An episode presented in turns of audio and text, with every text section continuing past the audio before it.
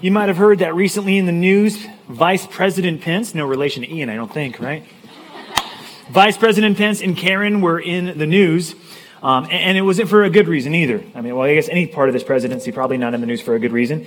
But in this particular case, they were put on blast by a particular guy who was tweeting. He said this, Hey, fellow Christian school grads, let's tell Vice President Pence and David French how traumatizing those bastions of bigotry are using the hashtag expose Christian schools.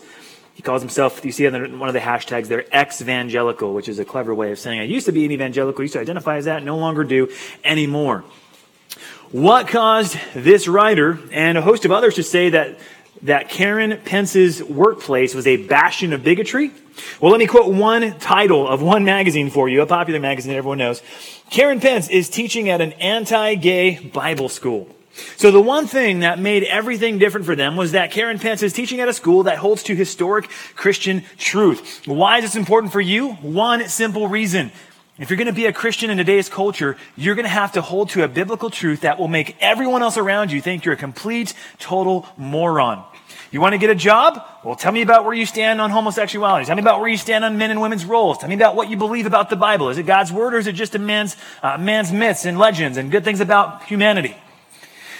Everything that I'm about to say builds on what I said last week when we said God defines what God designs. That's Genesis chapter 2. And this week we're going to talk about how this all comes together in the New Testament and why it's so important is because the, set, the, the very thing that I'm about to teach you from God's Word, if you believe this, it's dangerous. If you choose to believe what I'm about to tell you, you will lose out on opportunities that you otherwise would have if you chose to believe the opposite. In fact, it's so compelling and such a strong argument. Here's what you're going to be tempted to do with this sermon. Well, that's good and well, but I think Pastor Rod may have just misunderstood it. In fact, aren't there many translations of the Bible? In fact, don't people really come to the same text and believe different things? Absolutely, absolutely, absolutely. The question not, the question is not, are there different understandings of the Bible? The question is, which is the right understanding? Which is the most legitimate given the circumstances, given the truth of the text itself? We're going to let the text speak this morning, and what it says sometimes may not make you feel good. I'm sorry about that. Um, but I'm not sorry. I'm sorry, not sorry, you know? I'm sorry that it makes you feel bad, but I'm not sorry that it's what you need to hear and it's a truth and consequently makes you feel a little bit like, ah, I don't like that. Um, and that's okay. Because the, the, truth, when it confronts us, often doesn't feel good in the moment. Just like if someone says, hey, your breath stinks, here's a tic tac. May not feel good in the moment, but you're so grateful for that tic tac, right? Here's a biblical tic tac for you. You guys ready? The biblical tic tac today is called relationship goals, and I'm titling it this because this is really where the thrust of your life should go. If you're a young man or a young woman and you're saying to yourself, I'm not even interested in dating right now or relating to the opposite sex in that way, not on my radar, let me tell you, it should be. It should be. This is the kind of life that you should aspire to. Loving a woman in a godly way and loving a man in a godly way is something that is good and right and proper for 99% of you. There's a 1%, I don't actually know the number, I'm just using a general number here. There's 1% of you that's called to be single. Okay?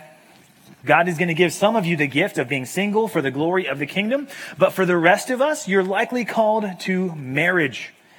And right now, even if it's not on your radar and you're not interested in the opposite sex in a romantic way, you should be.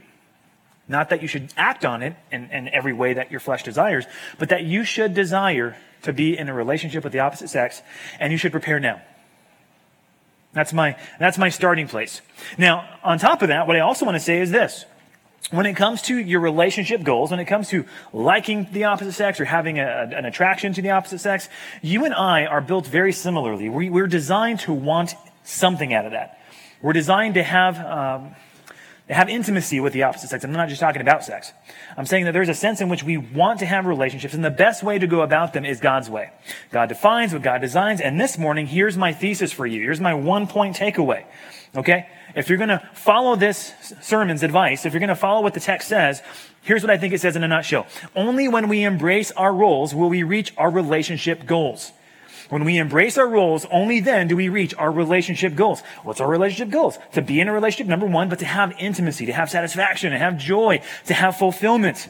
All those things are good things that God has put in your heart to have, but only when you have them in the right way, only when you have them in the right way, in the right frame that God has set for you, will it actually make sense.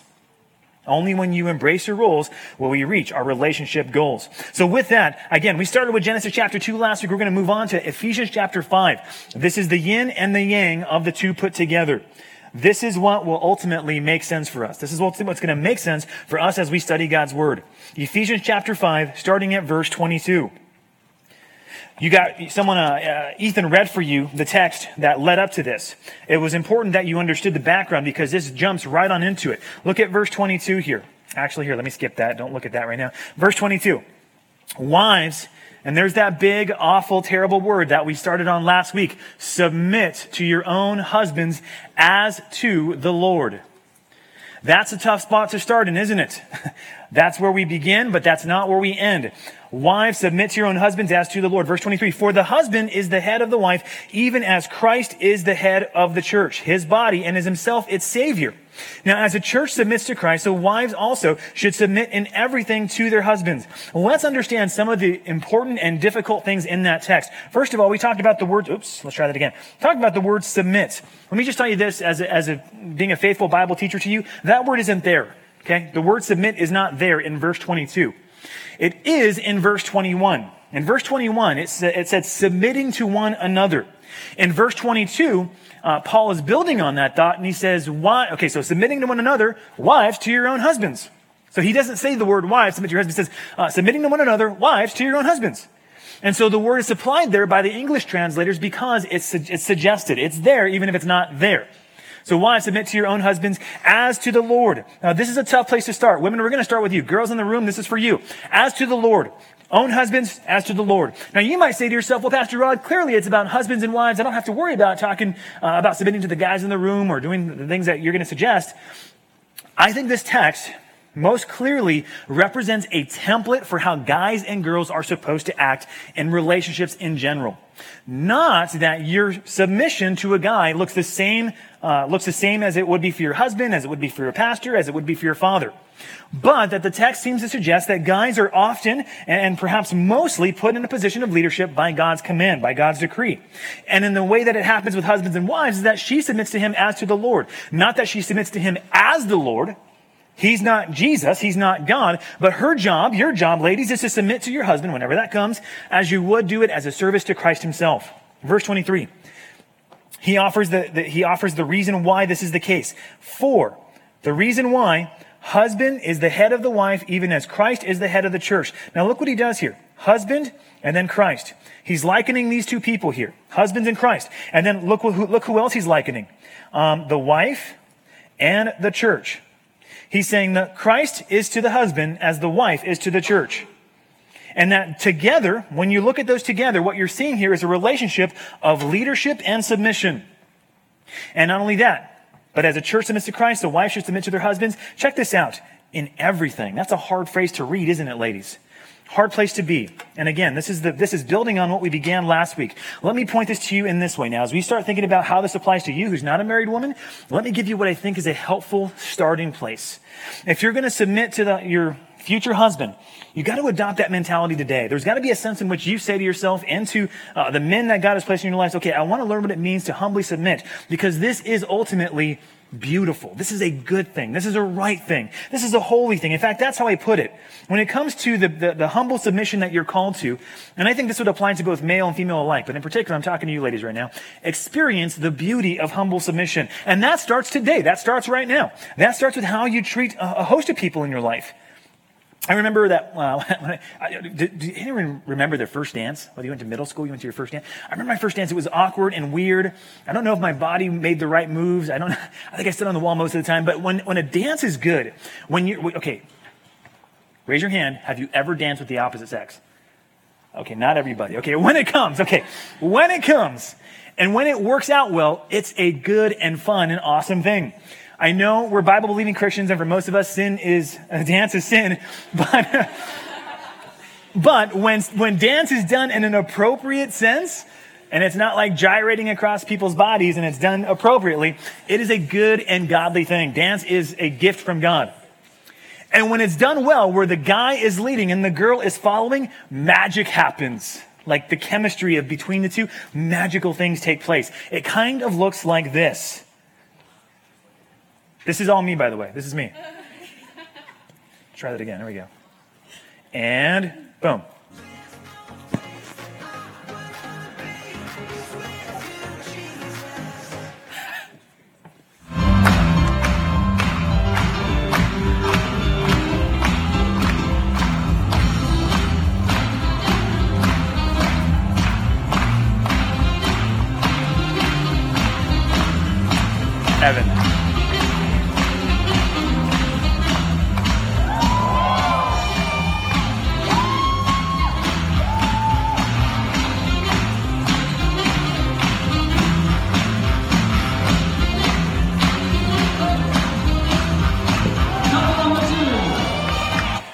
That's why I'm pleased to introduce to you our brand new event, True North Swing Dance. Just kidding. Just kidding. Just kidding. Just kidding. If you want to sin, go sit on your own. Just kidding. that was cool to watch. And not only can, okay, if you're a guy, I tried to pick a dance that was like, all right, that's cool. I can get into that. It wasn't like ballroom dancing, which is for, never mind. but that was cool. And I would argue that it's even beautiful to see when a guy is leading and a girl is following together, they can look so much better than they were apart. So here's three reasons why uh, humble submission is beautiful. First and foremost, it showcases God's design. Remember we talked about last week the yin and the yang, the peanut butter and the jelly. They work together, they fit together, and when those two things are put together, it's beautiful to watch. We have a sun, we have a moon, we have day, we have night, we have land, we have sea, we have fish, we have birds. There's a, there, there's a type of harmony in creation that God has designed that is beautiful to watch. You ever ask yourself, why do you like clean lines? Why do you like when things fit together? Have you ever seen that, that Reddit, uh, that Reddit thread about oddly satisfying? Oddly R slash oddly. I, I watched this like, that's cool to watch. Why do I like this?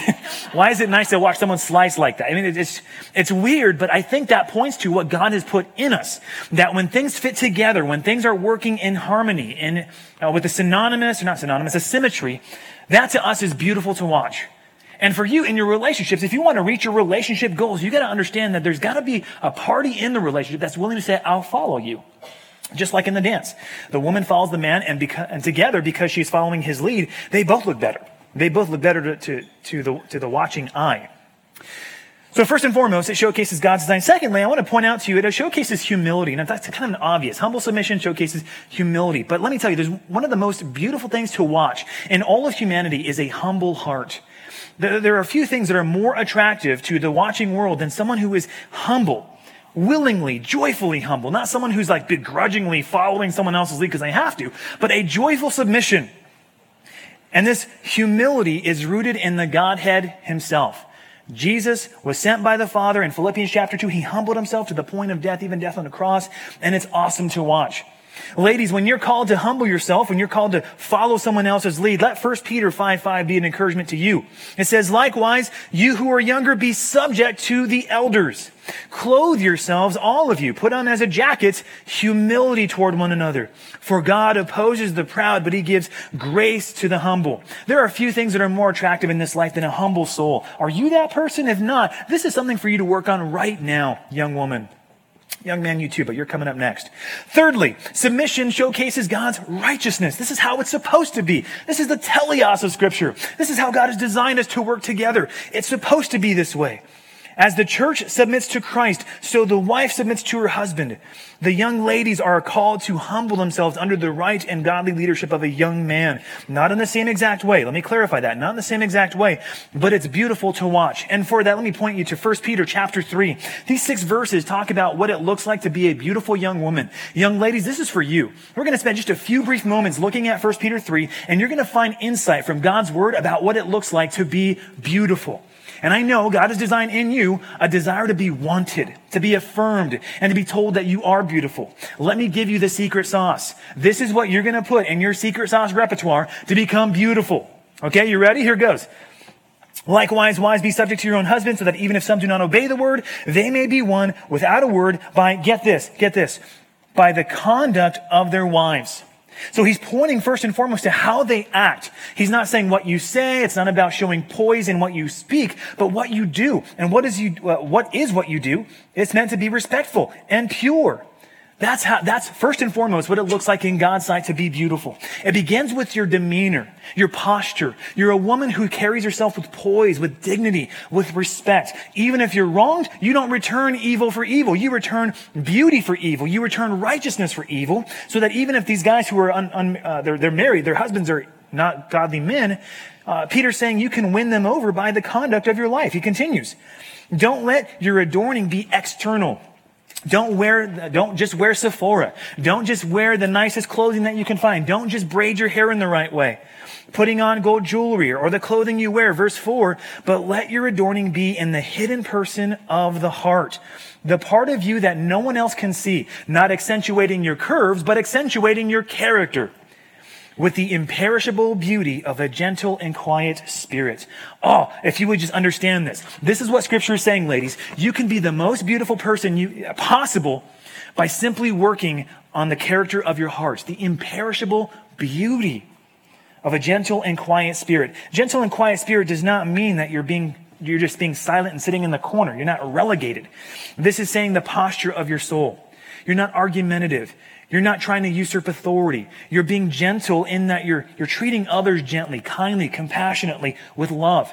That quiet spirit is not meant to say that you don't ever speak. You do speak up. But the quiet spirit showcases the kind of beauty that says, I'm poised. I'm in control of myself. I know how to carry myself in a way that others can find respectable and respectful.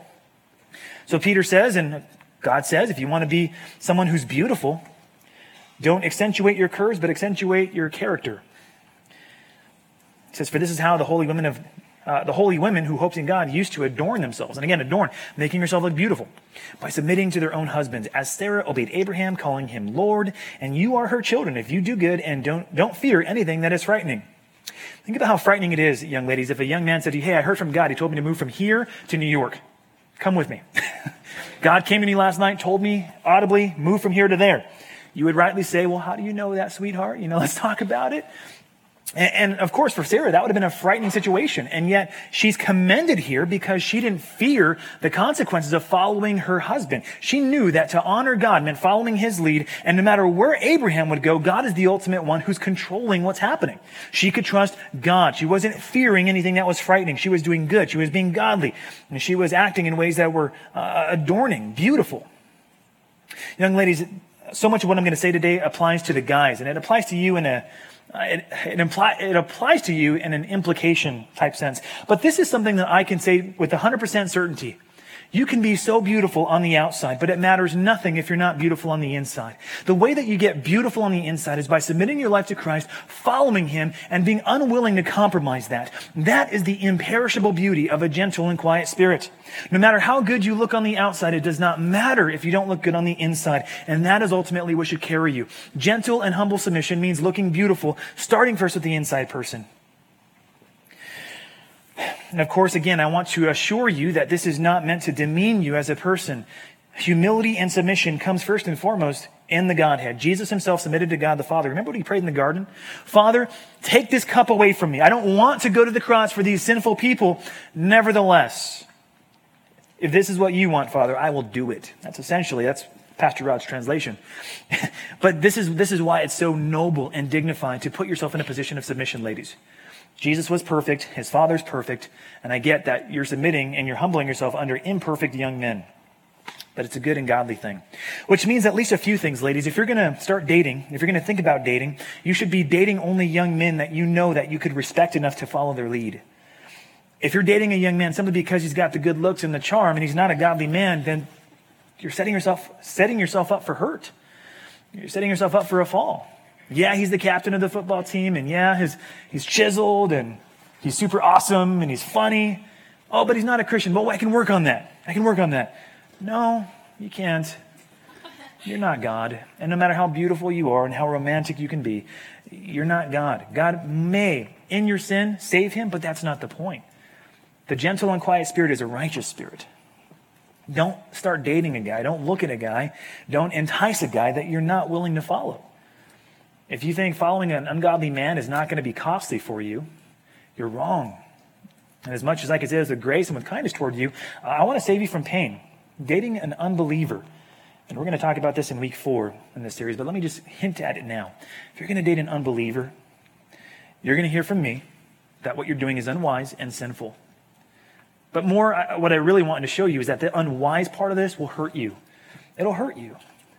And guys, this applies to you too. If you're going to date an unbelieving girl, no matter how beautiful she is, let me, let me just tell you, and I'm going to, this may be surprising to you, but she's going to get old and ugly. So are you. And at the end of your life, are you really, the, beauty that you chase, which is temporary, is not going to carry you through, is not going to make it worth it for you when the woman that you've married is not a woman. She's not a godly woman. You'd much rather, it's much better to be married to a godly woman who's ugly than an ungodly woman who's beautiful, if it came down to that. But clearly here, that's not the case. That's not a, that's not a mutual option, that they go together in this place.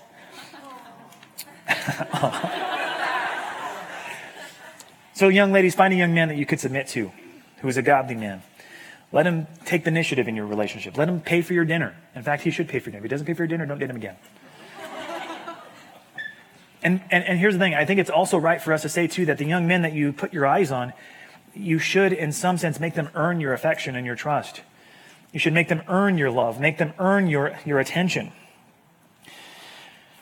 More to say about that, guys. Oh, your turn's coming soon.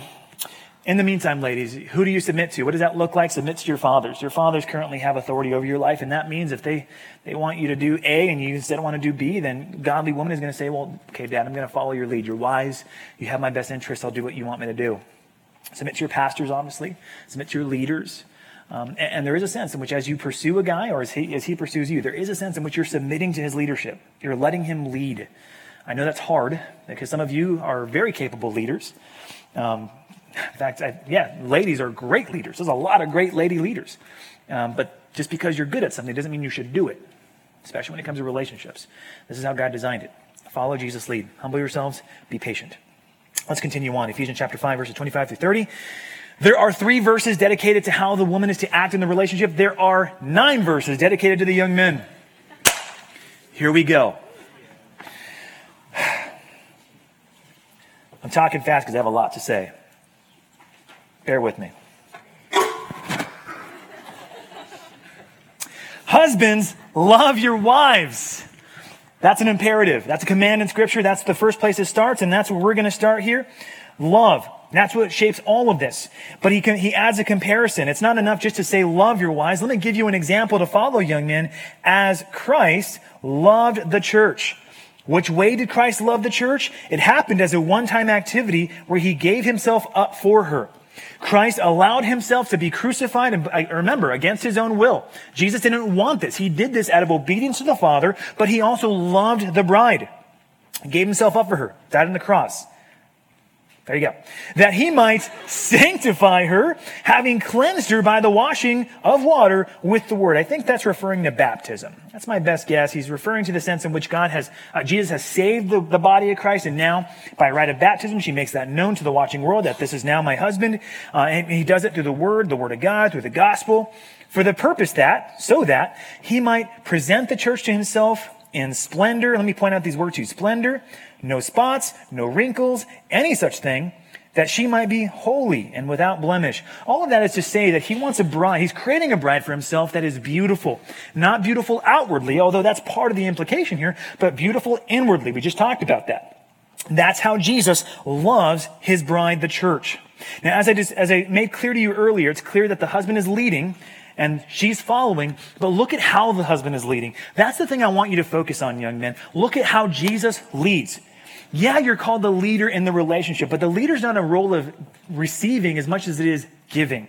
You're called to be the first one to give. In fact, it's called sacrificial leadership. So let's say, young men, you should be, let me go here, displaying the glory of sacrificial leadership. This is what it looks like, displaying the glory of sacrificial leadership. We're looking at the example of Christ, who gave himself up for his bride willingly, joyfully, in obedience to the Father and out of love for the bride. Even today's day and age, we still look at things like this when a, a man uh, leads and lovingly sacrifices for his woman. We, like, we love that. Ladies swoon over that. Guys like pound their chests. That's awesome. I like that. Let me give you an example. 2012, there's this guy named James Cameron. I could be getting his name wrong. His name was James Holmes. Sorry. James Cameron. James Holmes. James Holmes, 2012, went into a movie theater in the middle of the night and shot up the place. You guys remember that? 2012? He's called the Aurora Shooter. But what you might not know is that in that same place, there were three young men. One is named Alex, excuse me, Jon Blunk, Alex Teves, and Matt McQuinn. These three men, together with their girlfriends who were there at the movie theater, jumped in front of their girlfriends, shoved them under the seat, and allowed their body to be riddled with bullets that their young girlfriends, not wives, could be alive. And guess what happened? They did that very thing. They did have their body riddled with bullets. They died, and the ladies that they were protecting lived. Incredible, right? Don't have any suspicion that these men are Christians. But this goes to show that when you see that, there's something inside of you that says, yes, that's right. That's good. That's beautiful. That's awesome. This is what we're called to, young men. This is what it looks like to be a sacrificial leader. And how do you know that you're doing this the right way? Well, let me give you three different ways that you can tell. Young men, this is for you specifically, but young ladies, take note. This is the kind of man you want. Young men, you're loving selflessly. That's what it means to be a sacrificial leader. And in verse 25, it says that Jesus loved the church and gave himself up for her. This is what it means to love selflessly to have her best interest in mind and be willing to say in your relationship with any young woman, it's not about me. Even though I might feel that way. It's not about me. It's not about me. It's not about me. I'm protecting her best interests. You're willing to give yourself to the point of pain. As much as Christ gave himself up means he died for her good. He paid the ultimate price for her ultimate good. Which means, young men, I mean, it's, it's so obvious, but let me just say this. When you're dating a young girl, when you're interested in a young woman, protect her heart, guard her, Guard her heart. Don't let it, don't let her get so involved and so wrapped up in your universe that she forgets her Lord and Savior. It's so easy for that to happen. It's so easy for her to get caught up and have lovey eyes as she looks at you and forget that her greatest love, her greatest, her, her greatest leader is Christ himself. If you're letting that happen, it's because of you. You're allowing that. You're not protecting her heart. You're not guarding her. You're letting her think that you're the secret sauce. Loving selflessly means also don't mislead her. Don't, don't, don't try to couch your feelings by just, I mean, trying to, well, you know, it's not working out. Jesus told me to break up with you. Hey, man up and tell her this isn't working out for both of us. We're going to break up. not, not callously, but being honest with her.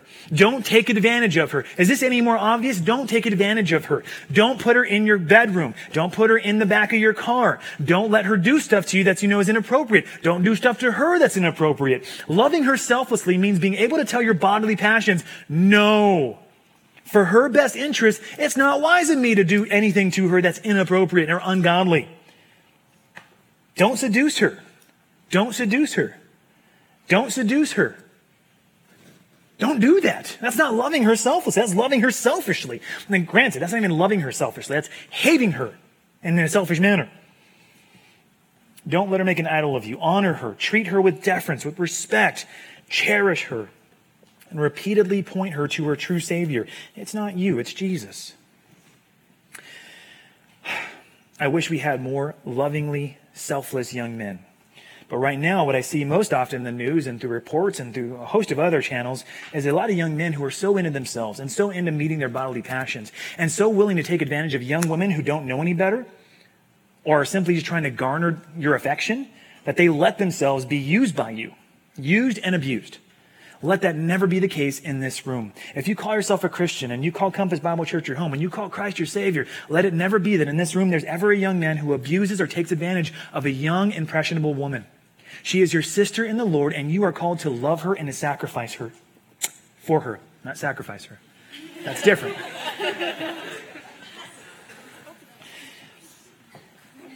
You also know that you're loving her, you're leading sacrificially when you are leading benevolently.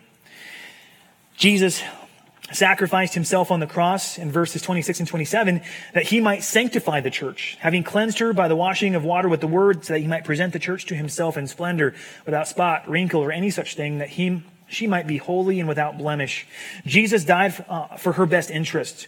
Uh, godly leading is godly giving. Godly leading is godly giving, not receiving. You always have her good in mind as you make decisions. That's essentially what's going on here. Uh, and this is the hard thing because even as I'm preaching to you, young men, there's, there's married men in this room that w- we'd be crazy to tell you that we don't struggle with this in some manner. Leading benevolently, loving selflessly. But specifically, when it comes to leading benevolently, it means when you lead and you're making decisions, you're not making decisions to benefit yourself. You're making, de- be- you're making decisions to benefit her. So for instance, if you're thinking about where you're going to take her on a date, your, her dad lets you take her on a date and you now think, okay, where am I going to take her? Let me take her to that seedy place in the dark so that, you know, we can be alone. No, you're not going to do that. You're going to lead her benevolently. You're going to say, I'm going to find a place that shows that I honor and respect her. I'm going to find a nice open place like Bagels and Brew where everyone's got access to your business. You're leading her benevolently when you choose, you deliberately choose not to use loving pet names And I don't mean just any pet names. I mean, some pet names are like, okay, my boo, whatever. But you know that there are some words and phrases that when you use them, they imply something deeper, something more intimate, something that probably should be reserved for husbands and wives. So when you're talking to these young girls, I fully expect that you are protecting your heart and saying, I'm not going to use certain emojis. I'm not going to use certain terms and phrases with her because I know that will mislead her and take her deeper into a relationship. And I'm not trying to lead her there yet. That you control the speed of the relationship. The time of day that you meet. Nothing good ever happens when it's dark outside. For the most part, except for fireworks maybe. But beyond that, when it comes to your relationships, young men, you should be saying, oh, it's getting dark out, let me take you home. Go home. I don't want to be near you where we could potentially compromise. That's being a guy, you're leading her. And she might feel slighted, like, oh, you don't want to be around me at nine o'clock. She might feel slighted, but you're doing the best thing for her. You're protecting her. You're leading her for her good, benevolently serving and supporting her, her walk. Hey, come to my house. My parents are gone. Well, if they're gone, I'm gone too. I'm, I'm not going. I'm not going to your house after night, and I'm not going when your parents aren't there. Leading her benevolently means that you are leading her toward greater holiness. Your primary objective, young man, when you're dating a young girl is to, is uh, to encourage and support her holiness. If you're being a detriment to her holiness, you're not being a good boyfriend, you're not being a good friend, you're not being a good anything at this point. You need to repent. Being a good boyfriend, being a good brother in Christ means you're caring more about her holiness. And that means that you're not going to ask for nudes. You're not going to put her in a compromising situation.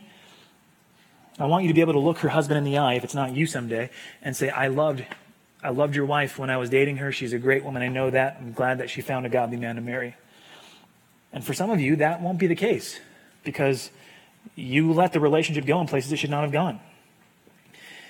Let me just say one more thing about this. I know we're running down on time here, but let me just say one more thing about this. Young men, this means also in your relationships, you're setting boundaries because you know you're sinful. Uh, I'm not saying that you're making a ton of rules to regulate the relationship, but you're making, at least in your heart and in your mind and with your brothers, I need to have parameters in place so that I don't sin against her. I don't dishonor her, dishonor her family, dishonor Christ. I'm not saying I don't, I don't want you to be a rule making kind of guy. I want you to have, at least in your mind and with your brothers and your leaders, uh, guardrails in place so that you don't drive your relationship off of a cliff. You know that you're leading and displaying sacrificial leadership when you are serving attentively in verses 28 through 30 uh, about um, when, when Paul turns the corner and says to husbands, he says, in the same way, husbands, they should love their wives as their own bodies. As their own bodies. If you're dirty, you take a shower. If you're hungry, you feed yourself. If you're tired, you sit down or you take a nap. Uh, he's making an obvious point here, but he's saying if, if, if your sister in Christ or your girlfriend is, is, is needing something, meet the need. See a need, meet the need. See a young woman needing help? You do that. She's carrying a heavy object. Young men, step up. If you see her picking up, you know, 13 chairs and she's trying to clean up in 120 West, say, hey, let me get that for you. I'd love to. Can I serve you in that way? And ladies, your job is to say, absolutely, get this off my back. You know. But young men should step up and do that, not waiting for someone, not waiting for, uh, you know, for Ryan to model, hey, can you go help that girl over there? No, you're going to jump in, you're going to help her out.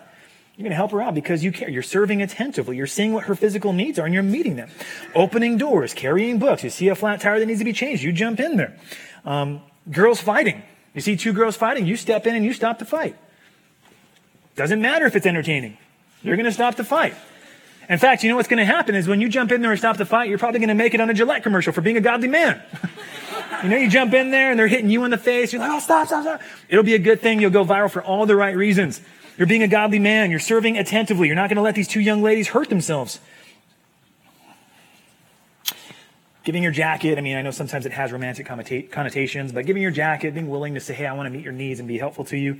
I want to walk on the outside of the sidewalk so that if a car comes and hits somebody, you're going to hit me first. Fellows, be a godly man who's respectful, respectable and respectful. Begin practicing this at home with your mom. Practice here at True North with the young ladies that are here that are willing to let you lead in some capacity. Be the first to volunteer. Don't follow your peers or the latest music that says all the things that I know that your parents don't. They don't care like I do. They don't care like I do. That's a terrible thing to say to your girlfriend. Your parents don't care about you like I do. That's the kind of seduction and evilness that I want you to avoid. I don't want you to listen to those songs and then get the impression that that's the way to treat a young woman. That is by no means Someone says that's my daughter, I'm about to punch that dude in the face. Essentially, in a nutshell, young man, you're treating her as you would a sister. Now, don't give me the gross out face yet. Sister is someone that you protect, you care for, uh, you're looking out for her. You see a guy mistreating her, you're jumping in, right? Uh, you got to see the girls that are sitting next to you in this room here, and any Christian woman, as your sister. First and foremost, your sister in Christ. And then, who knows, God willing, maybe someday your wife. But right now, she's your sister.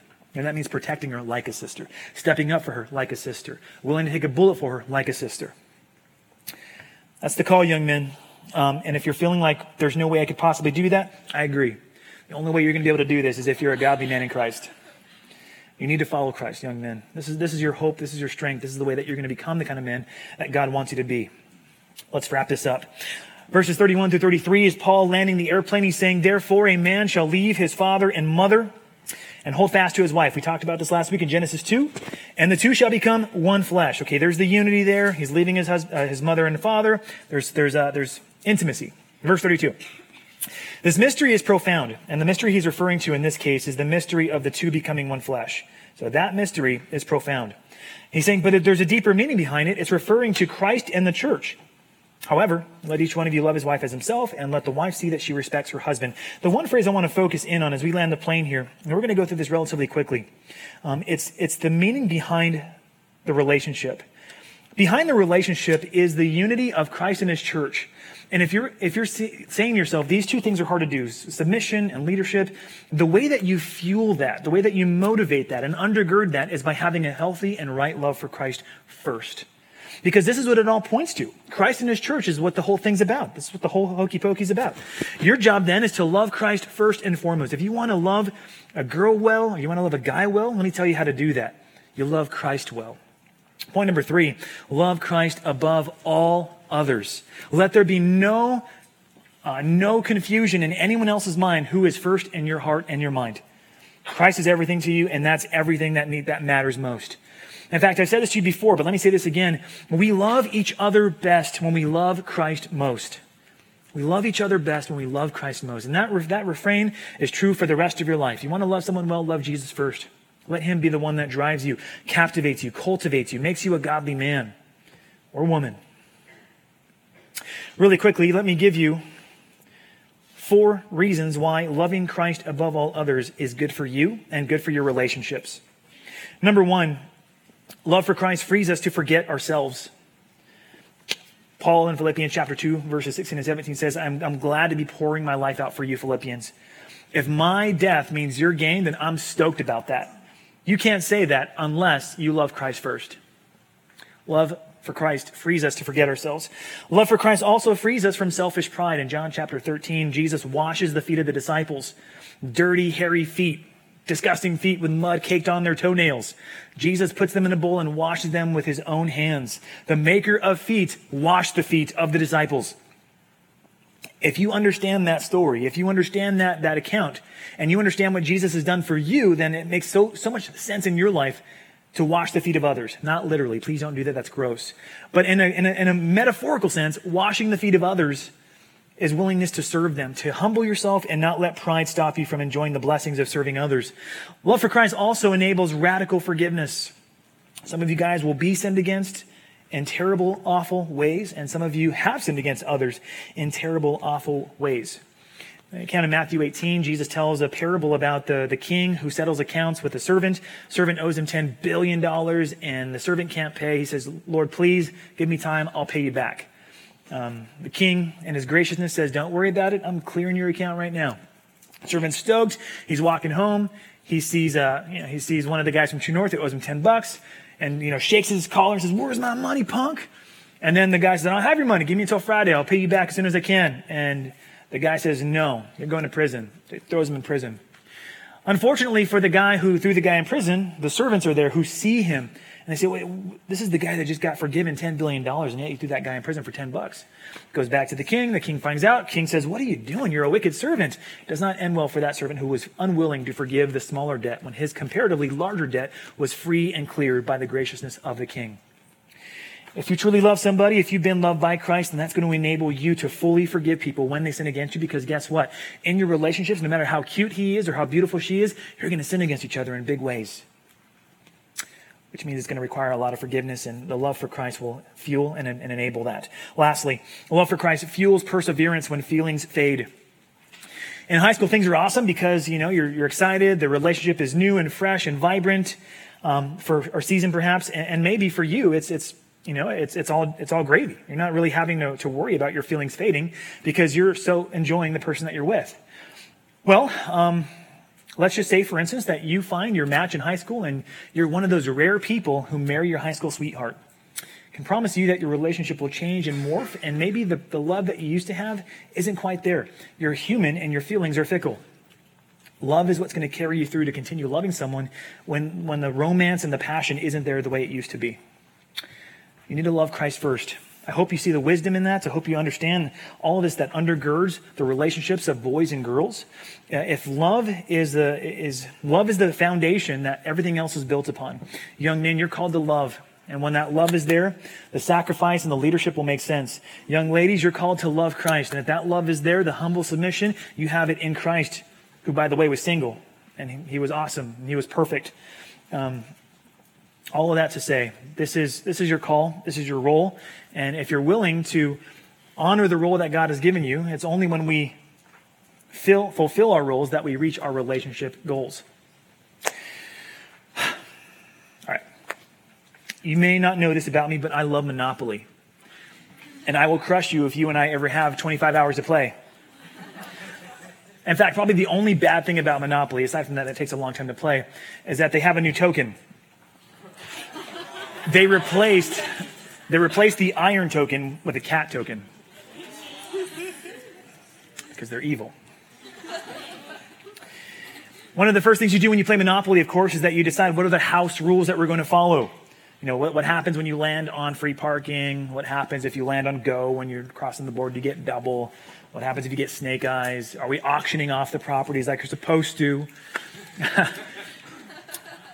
and occasionally, I'm not going to throw anyone in my family under the bus, but I feel like rules are sometimes changed so that they can win because they can't win against me.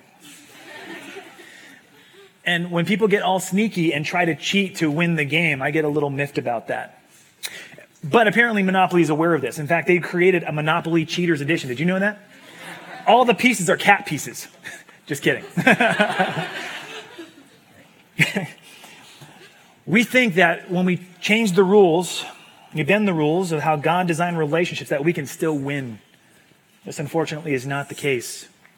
I know for a lot of young people today, they feel like they're winning in their relationships because they're so fulfilled with their, their SO, their same sex attracted partner, you know, their whatever else that fills in the blank. They're bending the rules, they're changing the rules that God designed, thinking that they're going to win the game. They're really going to have that itch scratched. They're really going to find fulfillment and satisfaction with their partner, whoever they happen to be. But we can't win. We deceive ourselves and ruin the game when we try to change the rules that God designed for us. Embracing the rules mean, means embracing the roles. And only when we embrace our roles that God has designed will we fully and ever reach our relationship goals. Hope you can see the wisdom in that, and hopefully, this is an encouragement to you. Um, next week, when we come back and talk about this, we'll talk about what it looks like as we start to talk about dating specifically, what it looks like to date well. We'll talk about that for two weeks. Let's pray.